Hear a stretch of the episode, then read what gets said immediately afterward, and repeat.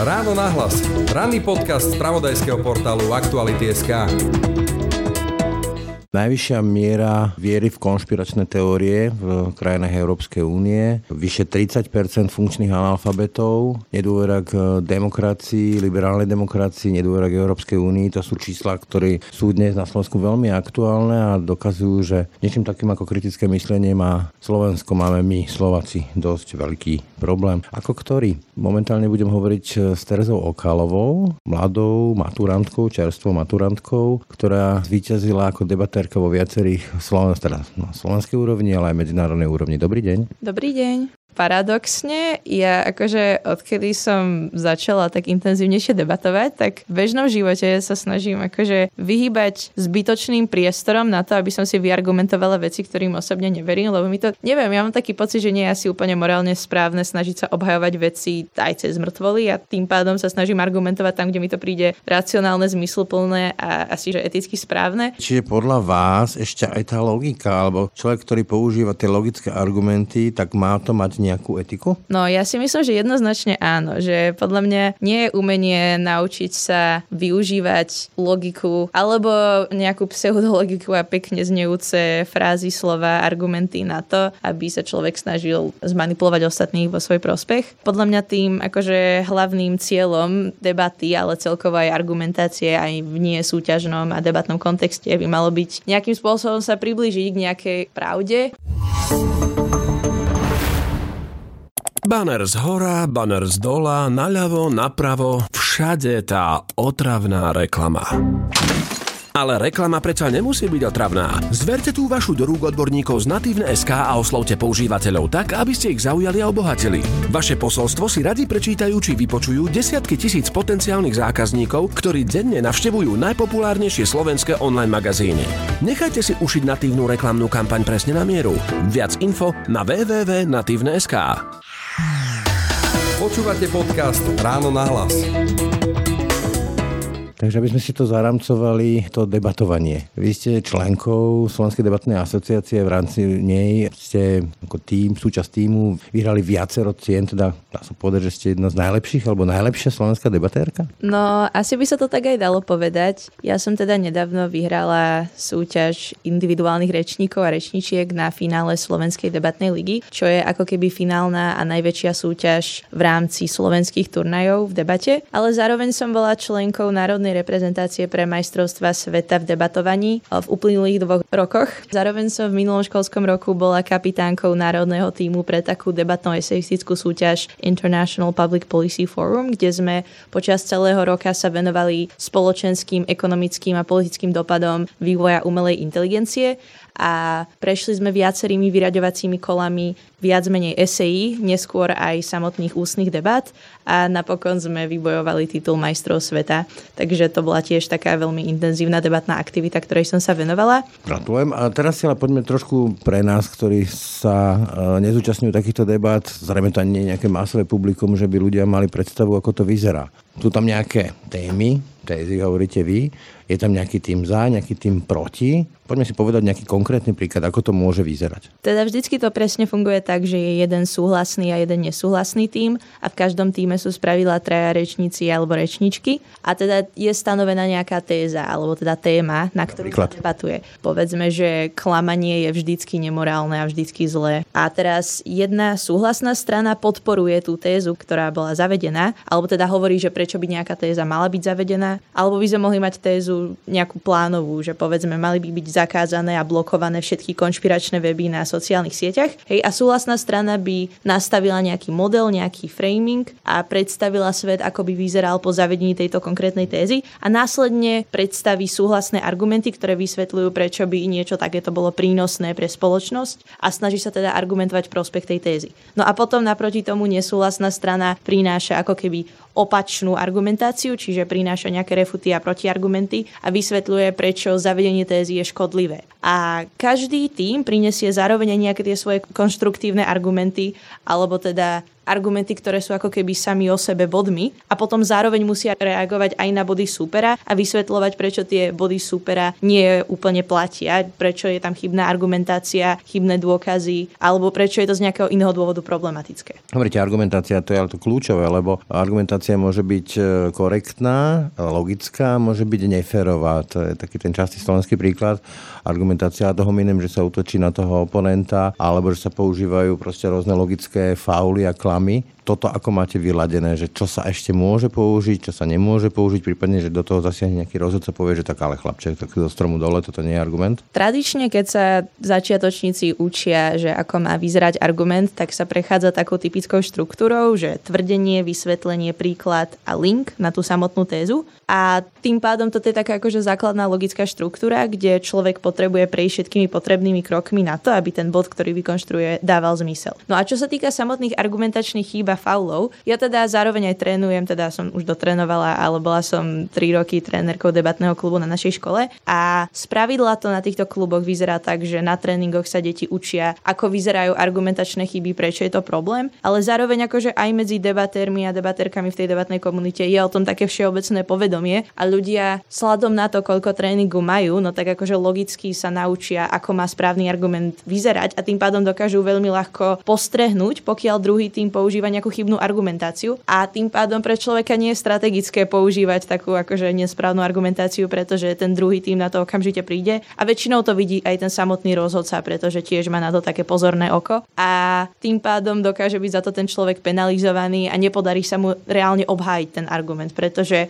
celá tá debata je postavená na tom, že nestačí, že niekto príde a niečo veľkolepo porozpráva, pokiaľ to neobstojí tej refutácii súpera. Čiže povedzme, dostanem mu tej um, tézy, že treba zakázať konšpiračné weby a keby som vám povedal, že tak to, to už je Hitlerov štát, že toto by urobil Adolf Hitler, tak asi by som neobstal. No, obávam sa, že asi by ste neobstali. Jednak by bolo potrebné priniesť aj nejakú akože substanciu do... Argumentum a Hitlerum sa tomu zvykne od Godvinov zákon. Teraz neviem, či odo mňa očakávané, že to idem refutovať, alebo... Puste. No dobre, no tak akože jednak je to trošku akože prehnané do extrémnych záverov, ale zároveň tejto výčitke chýba nejaká akože substantívna zložka, ktorá by vysvetlovala, že čo toto robí ekvivalentné alebo extrémne podobné hitlerovskému štátu. Ja by som povedala asi to, že žijeme v demokratickej spoločnosti, ktorej si ctíme viacero rôznych hodnôt. A občas sa nevyhnutne dostávame do nejakých akože hodnotových sporov, kde nedokážeme zároveň uspokojiť a do 100% miery naplniť všetky hodnoty. Napríklad v určitých situáciách sa do konfliktu môže dostať nejaká, povedzme, že sloboda slova alebo akákoľvek iná forma slobody so slobodou druhého jednotlivca. Hej, že ako sa tradične hovorí, sloboda jedného začína tam, kde končí sloboda druhého. A tým pádom my nutne musíme robiť také tie normatívne rozhodnutia, že kde nakreslíme hranice nejakej konkrétnej hodnoty. A podľa mňa v tomto konkrétnom kontexte by sme mohli kľudne obhajovať hodnotu jednak ochrany nejakých ľudských práv alebo pravdy samotnej a povedať, že v tejto situácii sú tieto hodnoty spoločensky dôležitejšie ako nejaká hodnota absolútnej slobody a preto máme tu akože právomoc uprednostniť tie hodnoty ktoré považujeme za nadradené a preto toto nie je to isté, ako porovnávať to s hitlerovskou diktatúrou napríklad. Ak som to správne teda pochopil, tak vy ako diskutér musíte byť pripravení, pripravená na to, že budete obhajovať ako zakázanie, povedzme, že tých konšpiračných webov, tak e, oponovať zákazu konšpiračných webov. Čiže ide tam o to vedieť prúžne a logicky hlavne obhájiť aj jednu aj druhú stranu toho sporu. Hej, presne tak to je. Teda ono v samotnej debate jeden tým nedebatuje na obe strany, ale pokročilí debatéri alebo debatérky musia vedieť, rozpoznať aj veľmi pádne argumenty druhej strany a do určitej miery priznať, že opozičný tým nehovorí vždycky iba úplné hlúposti a že tie veci častokrát akože dávajú zmysel a vtedy treba robiť ako keby nejaké tie komparatívy alebo porovnávania a vysvetľovať, prečo moje argumenty sú dôležitejšie. Ale napríklad... Ako v šachu, že proste pripraviť sa na možné kroky super. Že napríklad ja, keď trénujem deti na našom debatnom klube debatovať, tak vždycky to tak hovorím, že neexistuje nič ako argument a izolovaný refút, ale vždycky je to ako keby jeden spor a môžeme to metaforicky vnímať ako, ako sa hovorí, že každá minca má dve strany, tak každý spor má tiež tie svoje dve protichodné strany, ale treba ich vnímať v súvislosti jednej s druhou pretože každý ten debatný case, tak sa teda hovorí tej sústave toho modelu, definícií a samotných argumentov, tak každý ten case, pokiaľ ráta s tými výčitkami, ktoré prídu z tej protistrany, tak potom dokáže vybudovať silnejšie argumenty, lebo že jednak sa budú zameriavať na tie najviac strategické časti, jednak ten človek, ktorý prezentuje ten case, si bude aktívne vedomý toho, aké sú akože najväčšie slabosti, ktoré veci treba najsilnejšie dokázať.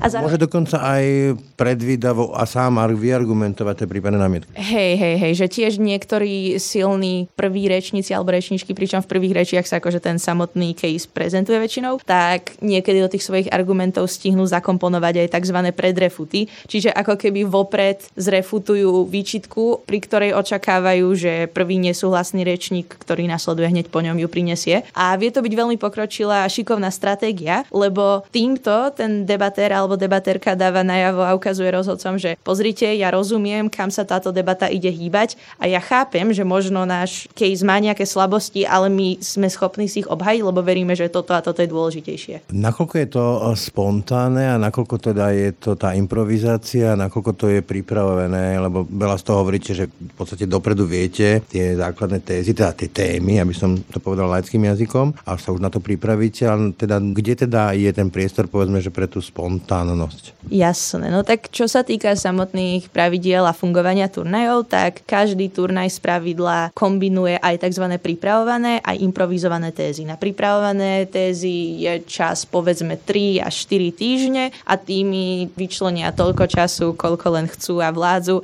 aby sa pripravovali na nejakú tézu. Čiže čítajú rôzne články, štúdie, pripravujú sa na obe strany a konštruujú tie svoje casey a refuty a podobné veci. A potom, čo sa týka improvizovaných téz, tak tie sa tými dozvedia vždy až na turnaji. Väčšinou je prípravný čas z intervalu 30 až 60 minút v závislosti od konkrétneho turnaja a tým pádom vtedy akože tými sú trošku pod väčším časovým tlakom. Nemôžu si teraz googliť informácie a štatistiky a dáta, čiže pracujú viac menej iba s vlastnou hlavou a teda majú kratší čas na prípravu. No ale čo sa týka tej samotnej spontánnosti, tak tu akože vnímam ešte jednu rovinu a možno by som sa vrátila k tomu porovnaniu so šachom, ktorý sme robili, že šach a debata to sú také dva športy, ktoré nie sú veľmi fyzicky namáhavé, ale že ja tam vidím ešte jednu podobnosť. Tak ako je to pri tom šachu, že podľa mňa, že správny nejaký šachový veľmajster, on akože má tie ťahy v malíčku a že tak... Zaskočí, super ho nezaskočí, ale dobre, stalo sa niekedy, že vás niekto zaskočil? Samozrejme, že áno, ale ono hlavne, že hoci sa to zdá, že proste každá téza je iná, pokiaľ akože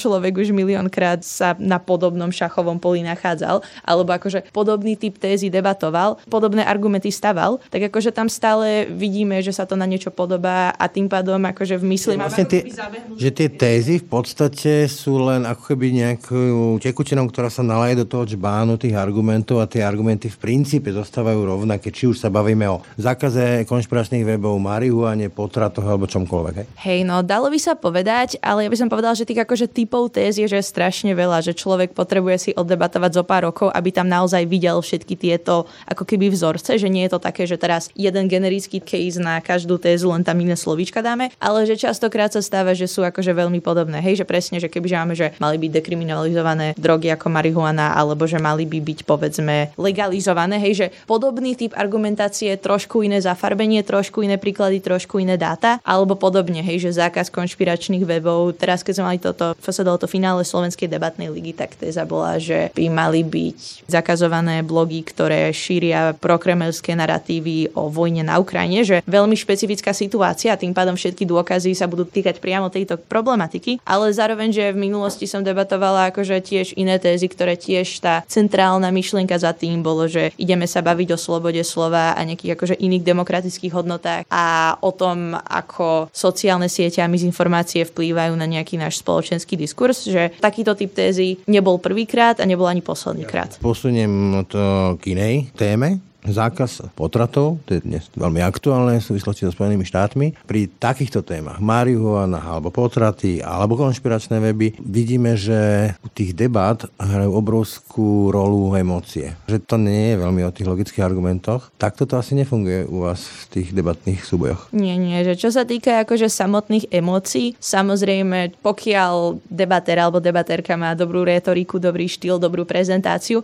a dokáže svoje body odprezentovať tak, že znejú pekne. Asi mu to pridá, ale to je skôr také, že bude mať vyššie rečnícke body, možno o jeden. Možno... To argument. Hej, nie je to samotný argument, akurát to akože skrášľuje ten štýl odprezentovania, ale že ten super rovnako dokáže zrefutovať argument, ktorý je povedaný úplne sucho, akože mechanicky a rovnako dokáže zrefutovať ten istý argument, ktorý je podaný štilisticky pekne. Ale tí samotní rozhodcovia a rozhodkyne nezvyknú dbať na ten samotný emocionálny apel. Teda čo sa týka medzinárodných turnajov, tam je trošku iný formát a tam sa zvykne hodnotiť štýl, ale nie je to štýl taký, že ako veľmi emocionálne človek dokáže si zakričať. Skôr je to postavené na tom, že aký výber slov a jednotlivé formulácie. Ten... Pekne to dokáže urobiť aj ako štilistika, napríklad pri esej. Hovoríte tréning. Mne to veľmi pripomína také tie scholastické debaty o Camden Scottu za podobný majstri scholastiky v stredoveku na tých univerzitách. Z čoho čerpáte pri tých tréningoch a kde je tá inšpirácia? To je povedzme, že veda o logike, alebo sa vracete povedzme aj k takýmto starým debatám, alebo sa vydajú nejaké zborníky takýchto debat, ako absolvujete vy a tam človek hľadá tie argumenty? Stredoveké debaty sme asi ešte úplne neriešili, ale napríklad o antických sofistoch sme sa zvykli rozprávať. Alebo niekedy si vyberieme nejaké náhodné témy z filozofie, ale také akože priateľné pre základoškolákov, že napríklad taký ten typ, neviem, jak sa to po slovensky povie proste, tá morálna dilema, kde sa dostáva do sporu deontológia s utilitarizmom a všetky tie varianty toho, že či by sme mali vykolajiť. Klasickú scholastickú etickú dilemu je, že či človek ako taký existuje, alebo je to iba pojem. Toto sme skôr akože v škole na filozofickom seminári. Poďme teraz k tomu tréningu. Áno, no tak tým tréningom, že väčšinou je to kombinácia všetkého možného, že keď začne nová debatná sezóna, prihlásia sa začiatočníci a začiatočníčky, tak najprv sa vysvetľujú také tie základné pravidlá, ako má vyzerať argument, ako má vyzerať refút, ako má vyzerať debata. Zvyknú byť nejaké tréningové debaty a potom pred každým turnajom, keď sú pripravované tézy, tak ja sa vlastne snažím ako keby usmerňovať tie deti v tom, aby sa vedeli vedeli efektívnejšie pripravovať. Čiže im poviem, nech si naštudujú danú tému a pobavíme sa o tom, nech si pripravia otázky, prediskutujeme akože možné spory, ako sa dá refutovať, čo si majú ešte pozrieť a snažíme sa robiť aj cvičné debaty. Ale zároveň niečo, čo veľmi rada ja robím akože s tými deťmi, ktoré trénujem priamo ja, je, že vyberám si debaty, ktoré dokážem nájsť na YouTube. To sú spravidla z majstrovstiev sveta, lebo tam je strašne veľa videodokumentácie a spoločne to pozeráme na tých tréningoch a po každej reči ako keby hodnotíme, ako tá reč vyzerá vyzeral a snažíme sa analyzovať, že čo sa tam stalo dobre, čo sa stalo zle a snažím sa do toho vždy dať aj taký nejaký, nejakú metodickú zložku a povedať, že pozri, že tuto keď si takto debatoval minule tento argument, tak pozri, akú debatnú stratégiu, aký štýl použil tento rečník v tejto reči, skús to na budúce aj takto. Ja osobne, možno je to chyba, ale väčšinou mi to funguje, že skôr tak spontánne, ako mi veci napadajú, zvyknem robiť počas tréningov a zväčša to funguje. A popravde pravde nemám úplne, takže čo ja viem, dva mesiace vopred pripravený nejaký syllabus, že skôr som to zvykla robievať tento rok tak, že vždycky som sa pred tréningom spýtala deti, že pozrite, tieto tri varianty zvažujem, čo by sa vám najviac páčilo rozoberať. Alebo som niekedy zvolila nejakú proste tematiku, ktorá sa priamo týka momentálneho diania, politickej situácie alebo niečo a dáme si o tom takú akože diskusiu. Nakoľko je tam teda pre toho rečníka dôležité tá zložka formálna, nazvime ju takto, to znamená tie logické logické argumenty a nakoľko musí byť dobrý a orientovať sa v tej samotnej téme. Zostanem napríklad u témy marihuany, alebo treba z tej slobody slova, tam nájsť si nejaké že cases, nazvime to takto z histórie, z okolitého sveta a tak ďalej. Ten pomer sa dá nejako odhadnúť? Hej, ono sa to v podstate dá aj kvantifikovať, ale čo sa týka samotných slovenských turnajov, tak v tom debatnom formáte, ktorý debatujeme, sa hodnotí 5 kategórií v každej reči a to je stratégia, čiže ako veľmi efektívne dokáže tým vo voliť body, refuty a ako keby alokovať čas jednotlivým sporom na základe ich dôležitosti a strategického významu, že ako veľmi efektívne sa vie dostať do toho finálneho cieľa a vyhrať. Potom druhá kategória je organizácia, ktorá sa čisto týka takej tej prehľadnosti a štrukturovanosti, aby tá reč neznela iba ako 5-6 minútový náhodný prúd myšlienok, ale aby to malo štruktúru, ktorú dokáže rozhodca jednoducho sledovať, jednoducho si ju značiť, zapisovať. Čiže to je čisto taká tá štruktúrálna zložka. Potom tretia kategória kategória je analýza, alebo teda nejaká tá schopnosť do hĺbky vysvetľovať a prejsť všetkými potrebnými logickými krokmi tak, aby to neznelo iba tak, že toto je tvrdenie a toto je dopad a tvárime sa, že nič medzi tým sa nedieje, nejaká čierna skrinka, ale že ako veľmi dokáže jednotlivé tie kroky a mechanizmy ten debatér alebo debatérka zreteľne vysvetliť. Potom ďalšia kategória sú dôkazy a to je presne tá empirická zložka, ktorá by mala zakomponovať čo najviac nejakých prípadových štúdí, štatistík, dát a podobne. život. Áno, ale tam je zároveň akože veľmi dôležité, aby ten debatér alebo debaterka vedeli interpretovať a vysvetliť dôležitosť daného dôkazu. Že pokiaľ napríklad... Tam sedí proste. Hej, ale že pokiaľ by som akože ja iba akože takto povedala štatistiku a som taká, že štúdia ukázala a preto je tento argument pravdivý, tak by mi to nestačilo na to, aby som dostala zdvihnuté body za tie dôkazy, lebo že jedno z tých takých pekných poslaní Slovenskej debatnej asociácie je, že presne, že snažia sa viesť študentov a študentky k tomu, aby sa naučili jednak kriticky pristupovať k tým dátam, vedieť sa nad nimi zamyslieť a, po... do kontextu. a zasadiť ich do toho kontextu. A toto je teda tá jedna zručnosť, čo sa rozvíja. No a tou poslednou bodovanou kategóriou je prezentácia a to je presne tá štilistická zložka debaty. V slovenskom formáte na ňu nie je kladený až taký veľký dôraz, ale napríklad v tej medzinárodnej debate ten štýl hrá trošku väčšiu úlohu. Peknosť. Áno, a to je podľa mňa, akože ak mám byť úprimná, občas ma to trošku mrzí, lebo vzhľadom na to, že prezentácia nikdy nebol úplne ten rozhodujúci faktor, na základe ktorého by som vyhrala alebo prehrala debaty, tak asi som tam vždycky mala viac priestoru na rozvíjanie sa a nikdy som ho plne nevyužila, ale do prezentácie sa hodnotia jednak také tie veci, že do určitej miery, že ako rýchlo človek rozpráva, že veľa debatérov a debatériek má tendenciu strašne, strašne. ma pobavili teraz. Áno, gulometiť myslia si, že s kadenciou zasypú človeka z ničieho, ale ak máte 18, tak ešte máte veľa priestoru. Rozmýšľam nad tým, že vás dospelí asi niekedy nemajú veľmi rádi, ja neviem, učiteľia alebo, alebo ja neviem, proste nejaká autorita, keď e, vy sa nevspierate, vy, vy argumentujete, že sa tá autorita míli. Tak napríklad, že čo sa týka učiteľov v škole, že podľa mňa som mala celkom, celkom fajn vzťah, že napríklad aj na hodinách Slovenčiny sme veľmi často zvykli debatovať o nejakých veciach. Nie... Dobre, ale napríklad, keď e, vám dá zlú známku, tak poviete, no tak ale pani učiteľka, tak ako skúste mi to vyargumentovať, poďme do toho. Tak som mala dobré známky, ale nie, no akože paradoxne, ja akože odkedy som začala tak intenzívnejšie debatovať, tak v bežnom živote sa snažím akože vyhýbať zbytočným priestorom na to, aby som si vyargumentovala veci, ktorým osobne neverím, lebo mi to, neviem, ja mám taký pocit, že nie je asi úplne morálne správne snažiť sa obhajovať veci aj cez mŕtvoly a tým pádom sa snažím argumentovať tam, kde mi to príde racionálne, zmysluplné a asi, že eticky správne. A nemám taký pocit, že by som sa kvôli tomuto dostávala do konfliktov, ale možno sa mýlim a možno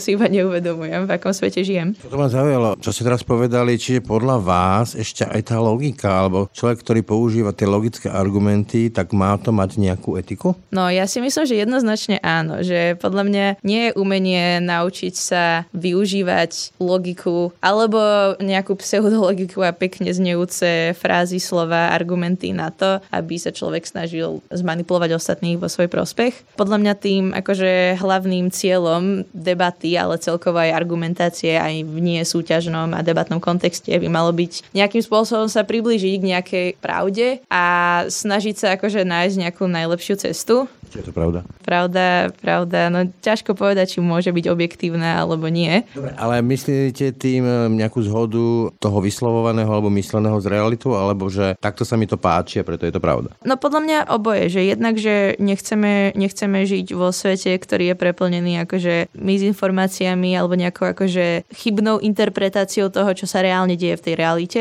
Ale zároveň, aj keď sa bavíme na nejakej tej, že interpersonálnej úrovni, kde možno neexistuje niečo niečo ako, že tuto je objektívna pravda, ale skôr, keď sa jedná o nejaké hľadanie kompromisov, kde dve strany majú radikálne odlišné uhly pohľadu a snažia sa nájsť nejakú zhodu. No tak v tomto kontexte by som skôr rozprávala o tom, že hľadáme kompromisy, hľadáme nejaké spoločné riešenie a snažíme sa zosúľadiť tie dve protichodné alebo skoro protichodné perspektívy tak, aby sme našli nejakú spoločnú cestu. Ešte možný spoločný menovateľ sa tomu zvykne hovoriť v demokracii alebo aj v matematike. Čo vás to napadlo? Začať s týmito debatami debatami, ako že to nebola, ja neviem, gymnastika, alebo že to nebol šerm, alebo ja neviem, akýkoľvek iný spôsob trávenia voľného času, ale že poďme debatovať, poďme si brúsiť logiku, to nie je veľmi väčšinové, mainstreamové, ani nejako, že veľmi populárne. No sa mi páči váš výber príkladov, ale celkom náhodou som v minulosti robila aj tú gymnastiku. Ale zhruba v tom čase, keď som skončila s gymnastikou, ja som mala dve spolužiačky, ktoré v tej dobe debatovali a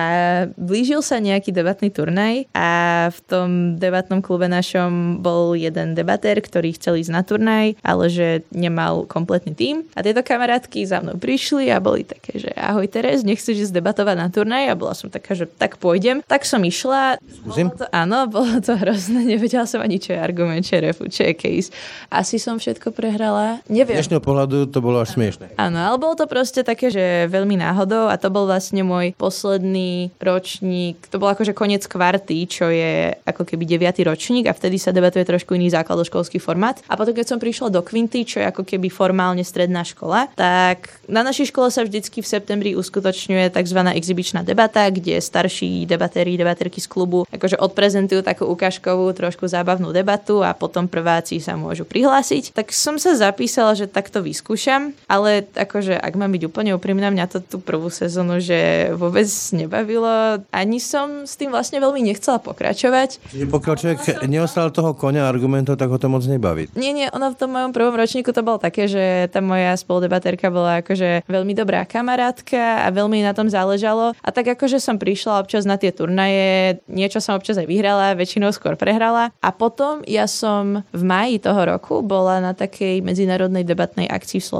kde boli veľmi zaujímavé workshopy o debate a bol to veľmi skvelý zážitok a spoznala som viacero zaujímavých ľudí a bola som taká, že wow, to je zaujímavé. No a vtedajší tréneri nášho debatného klubu zrovna končili v pozícii trénerov, lebo proste jeden končil gymnázium a ďalší išiel do posledného ročníka, ale už nemal čas pokračovať v trénovaní a hľadali si nejakých akože následovníkov. A vtedy ma táto moja vtedajšia spoludebatérka tak potlačila do toho, že tak poďme to vyskúšať, poďme sa prihlásiť. A oni ma vybrali a potom od septembra ďalšieho roku som začala viesť ten náš klub. A vtedy, keď som to začala tak veľmi intenzívne, nazvala by som to hrotiť a fakt, že som do toho dávala strašne, strašne veľké množstvo môjho času, tak zarovno s týmto akože veľmi výrazne rástol. Nie je ten nejaký môj progres, lebo samozrejme človek sa zo začiatku veľmi rapidne zlepší, ale zároveň aj tá úroveň, ako veľmi ma to bavilo a ako intenzívne som bola tomu ochotná sa venovať. A potom to tak iba pokračovalo a toto momentum trvalo proste ďalšie dva roky a teraz som tu. Čiže je to taká celkom náhodná príhoda, ale podľa mňa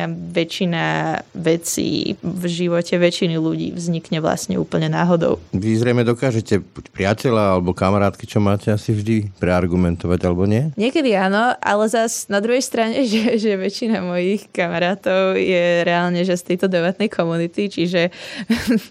je to, súkromné debaty? Je to do určitej miery, neviem, či poznáte taký ten meme s dvoma Spider-Manmi, čo na seba navzájom ukazujú ale hej, no keď akože trávim čas s mojimi debatnými kamarátmi, no tak akože asi viac používame tú argumentáciu, ale že podľa mňa je to taký zaujímavý kontrast, lebo že nikto z mojich debatných kamarátov sa akože neurazí, pokiaľ mu poviem úprimný názor založený na racionálnych akože nejakých dôvodov a takto zvykneme spolu komunikovať a je to podľa mňa veľmi fajn. A čo sa týka akože iných interakcií, že áno, že pokiaľ vidím priestor použiť logicky znejúci argument, ktorý úprimne verím, že je pravdivý, tak akože tú príležitosť jedno jednoznačne využijem, ale ja osobne si nemyslím, že toto by bola akože zlá vec alebo otravná vec, pretože častokrát alternatívou, ktorú väčšina ľudí vo svete používa, je, že veľmi veľa emócií do toho zapletú a dostávajú sa do konfliktov, ktoré sa približujú skôr akože k nejakým hádkam a že podľa mňa, podľa mňa je akože príjemnejšie pre obe strany, keď si to dokážu tak s chladnou hlavou vyargumentovať. No, len veľa ľudí sa chce skôr pohádať, alebo jednoducho majú pocit, že majú pravdu, že sú majiteľia pravdy a proste proste chytia toho oponenta pomyselne za krk a tú pravdu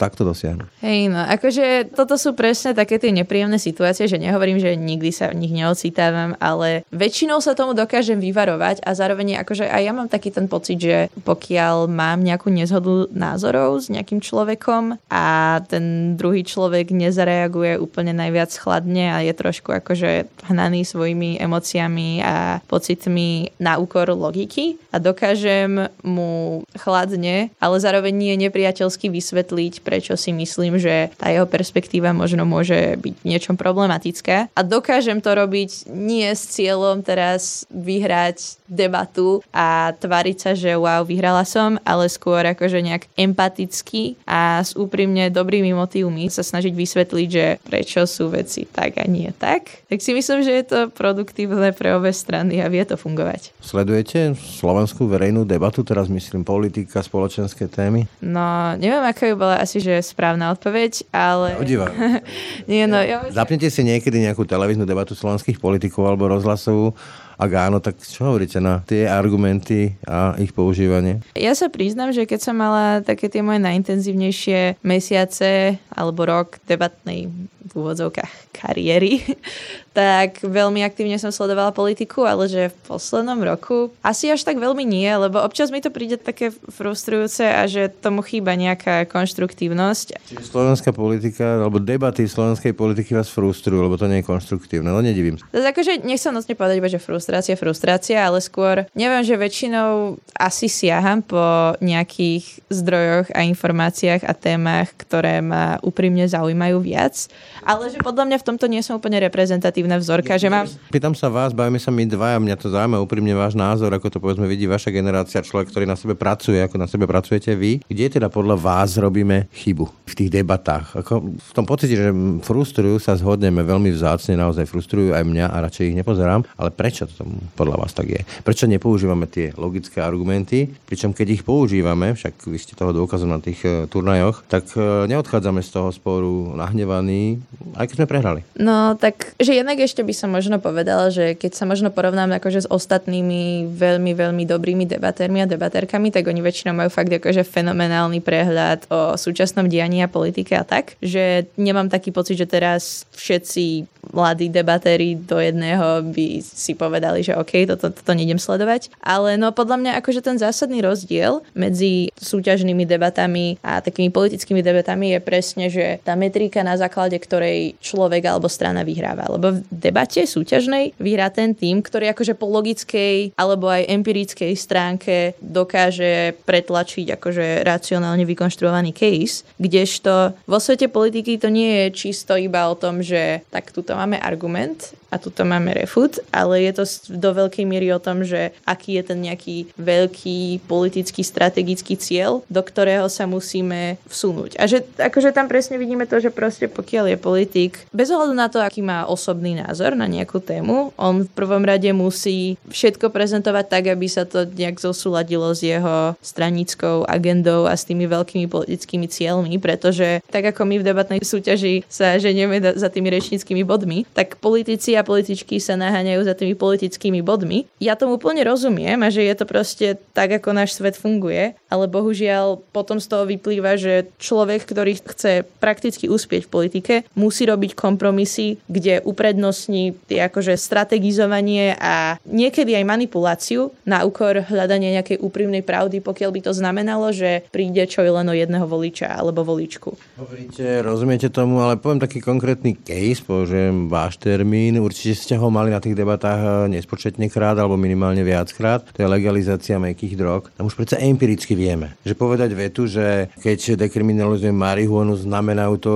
stovky ľudí, ktorí budú si píchať heroin do žil, je nepravdivý. Dnes už to vieme, je empiricky nesedí to. Používa sa to. Nie je vám smutno z toho, že keď ste absolvovali tie debaty, že stále toto sa používa pri tých ľuďoch, ktorí reálne rozhodujú aj o vašom živote, aj o mojom živote, ako platný argument? Podľa mňa je to veľmi smutné aj z toho hľadiska, že ono to akože prakticky škodí ľuďom vo svete, že napríklad prípadové štúdie, teraz to je trošku iná situácia, ale že keď sa v Portugalsku dekriminalizovali všetky drogy, vrátane tých tvrdých, tak v skutočnosti to viedlo k poklesu užívania a najmä v o mnoho lepším akože bezpečnostným štandardom, na základe ktorých sa rapidne napríklad znížila infekcia, čo sa týka chorôb ako AIDS a celkovo akože aj tie bezpečnostné štandardy a tým pádom to bolo jednak pre užívateľov bezpečnejšie, ale zároveň aj klesla tá spotreba. Ja úprimne si nepamätám presné čísla, nechcem úplne klamať, ale že ja som tie štúdie kedy si čítala, že je to skvelé, ale že podľa mňa, čo sa týka akože takýchto spoločenských otázok, tak tam presne problém nastáva v tom, že to nie je iba o tom, že ľudia v spoločnosti sa chcú teraz baviť o argumentoch, ale že je tam strašne silný nejaký jedna komponent tých emócií a toho, aké ľudia majú pocity a že to je podľa mňa v otázke konkrétne drog akože veľmi, veľmi silno ovplyvnené tým, ako veľmi je to stigmatizované ako sú vykreslovaní ľudia, ktorí sú na nešťastie závislí na rôznych návykových látkach a že sú vykreslovaní proste ako kriminálnici, ktorí si za to môžu sami, pričom vieme, že z toho nejakého biologického hľadiska, že tá problematika je strašne komplexná a zároveň je veľmi veľa rôznych sociálnych faktorov, ktoré aj vplývajú na to, že bohužiaľ niektorí ľudia spadnú takýmito trošku temnejšími cestičkami. To bolo čudne vyskloňované,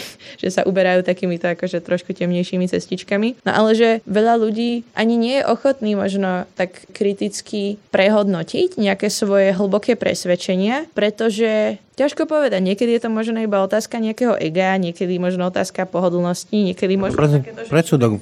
Človek nemá ani úprimný záujem naozaj hľadať tú pravdu, ale že človek je komfortný s tým, že ja mám tento názor a necítim potrebu neveriť v môj názor, lebo ľudia nie sú ani zvyknutí na to rozmýšľať nad tými vecami tak, že akýkoľvek názor, ktorý mám v skutočnosti nemusí byť pravdivý. Môžem míliť, to si ľudia neradi priznávajú. Ste, pateticky sa tomu hovorí, že na Prahu dospelosti máte za sebou akurát maturitu a ja na tým často rozmýšľam 12-ročnú dceru, že čo si tak vy myslíte o tom našom svete, v ktorom žijeme a do ktorého vchádzate. Teraz sme sa bavili o tom, že v tých zásadných celospoločenských témach moc tá logika sa nepoužíva, skôr sa používajú emócie, aby som to natvrdo povedal, že aj predsudky. Suseduje vojna, klimakrízu prestávame riešiť, lebo riešime nejaké energetické krízy. Čo si o nás dospelých myslíte? Tak ja osobne si myslím, že neviem, akože nemám úplne tendenciu vnímať všetkých dospelých ľudí ako jednu nejakú veľkú homogénnu Jasne, ale tento svet, keď ho takto opíšem, nevyzerá ako moc e, bezpečné a príjemné miesto. Väčšina ľudí sa rozhodne vo svojich životoch venovať proste iným ako politickým veciam, čo podľa mňa nie je nutne akože zlá vec, ale že hrozne veľa ľudí, ktorí potenciálne by mali tú snahu a tú schopnosť nejakým spôsobom zlepšiť tento svet k lepšiemu lepšiemu sa rozhodne robiť jednoduchšie veci, či už na osobnej úrovni, že proste zvolia si prácu, ktorá ich úprimne viac baví, ktorá je menej stresujúca, ktorá má možno lepšie platové hodnotenie, alebo sa aj snažia, potom odchádzajú frustrovaní s tým, že svet politiky je pokazený, všetko, všetko je frustrujúce,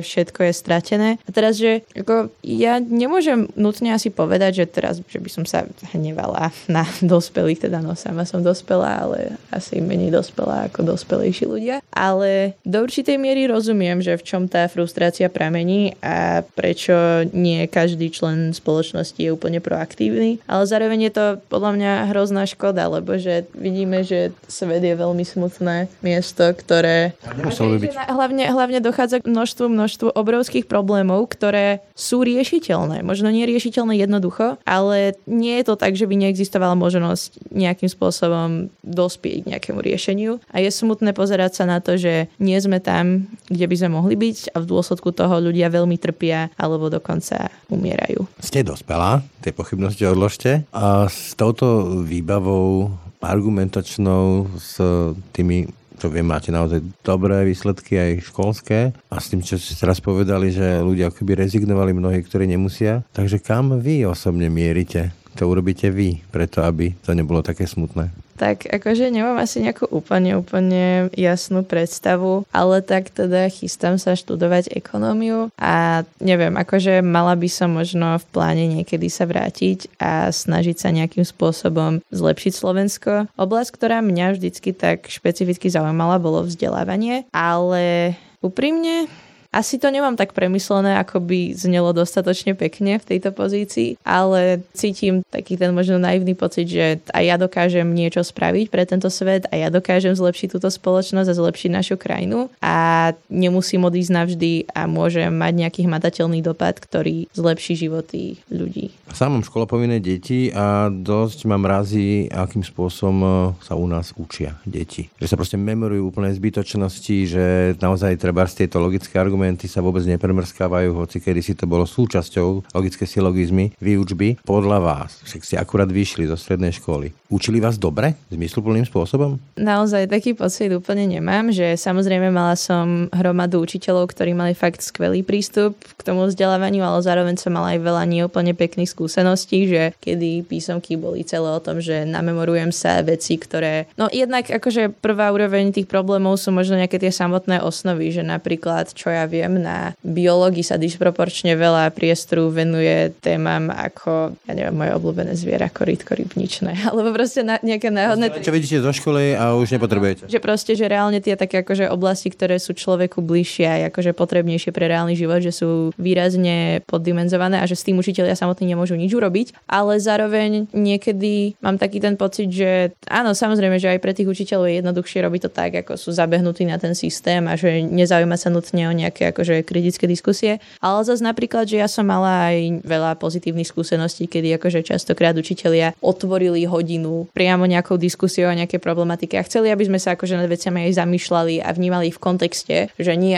aby sme sa nutne na dejepise iba namemorovali nejaké roky vojny a na základe našej schopnosti memorizovať dostávali dobré známky, ale zároveň si uvedomujem, že toto nie je akože celoplošne takto a že je fakt obrovský potenciál nejakým spôsobom zlepšovať to smerovanie školstva, ale že čo mne príde akože asi najväčší problém a že teraz sa vrátim späť k našej diskusii o frustrácii, že podľa mňa aj pri študentoch môžeme pozorovať akože obrovskú mieru frustrácie, že majú taký pocit, že všetky tie osnovy sú strašne akože neflexibilné, nedokážu v nich akože nejak podnietiť úprimný záujem a zvedavosť o rozličné oblasti. A že podľa mňa, že nejak sa zameriavať aj na ten samotný motivačný komponent a na nejakú tú akože úprimnú snahu porozumieť, tak toto mám taký pocit, že to školstvo ničí, hej, že tí ľudia nemajú, že tá škola na rozdiel toho, aby podnecovala nejakú tú kreativitu a nejaké to akože logické, kritické zamýšľanie sa nad rozličnými témami, tak sa snaží to akože potlačiť, aby sme, aby sme z ľudí spravili robotov, ktorí mechanicky vyplňajú vzorce. Ale zároveň, že